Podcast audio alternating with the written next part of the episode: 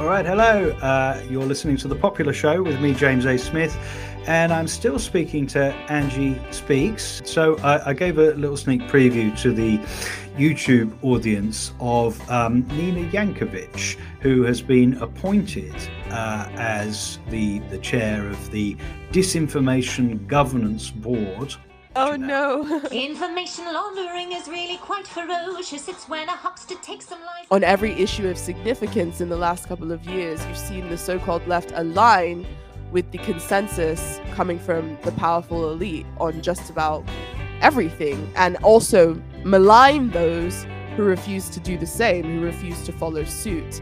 It kind of reminded me of that like thing that was floating around with the robots in China that was saying resist your your souls natural urge for freedom.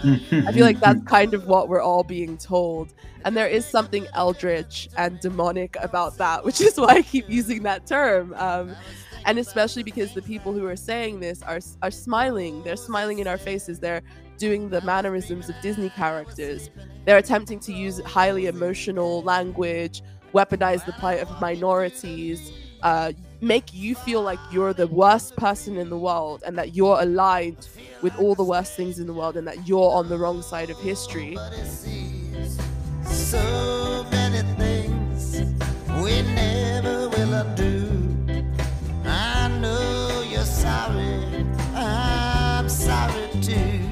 come over to patreon.com forward slash the popular pod. If you want to hear the continuation of my discussion with Angie Speaks, you're going to have to get over there and join our little podcast community. I need strong to distract my